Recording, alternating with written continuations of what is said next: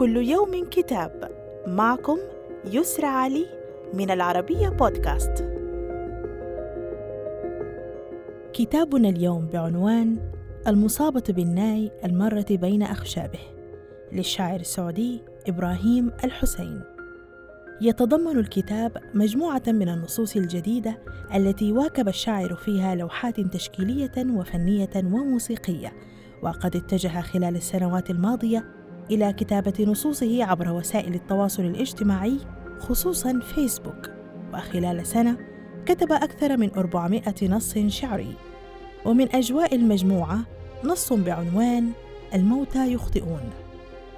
يخطئون خطأهم الذي يؤدي إلى تواريهم في عتمتهم لأنهم أهدروا نفسهم الأخير على شمعتهم.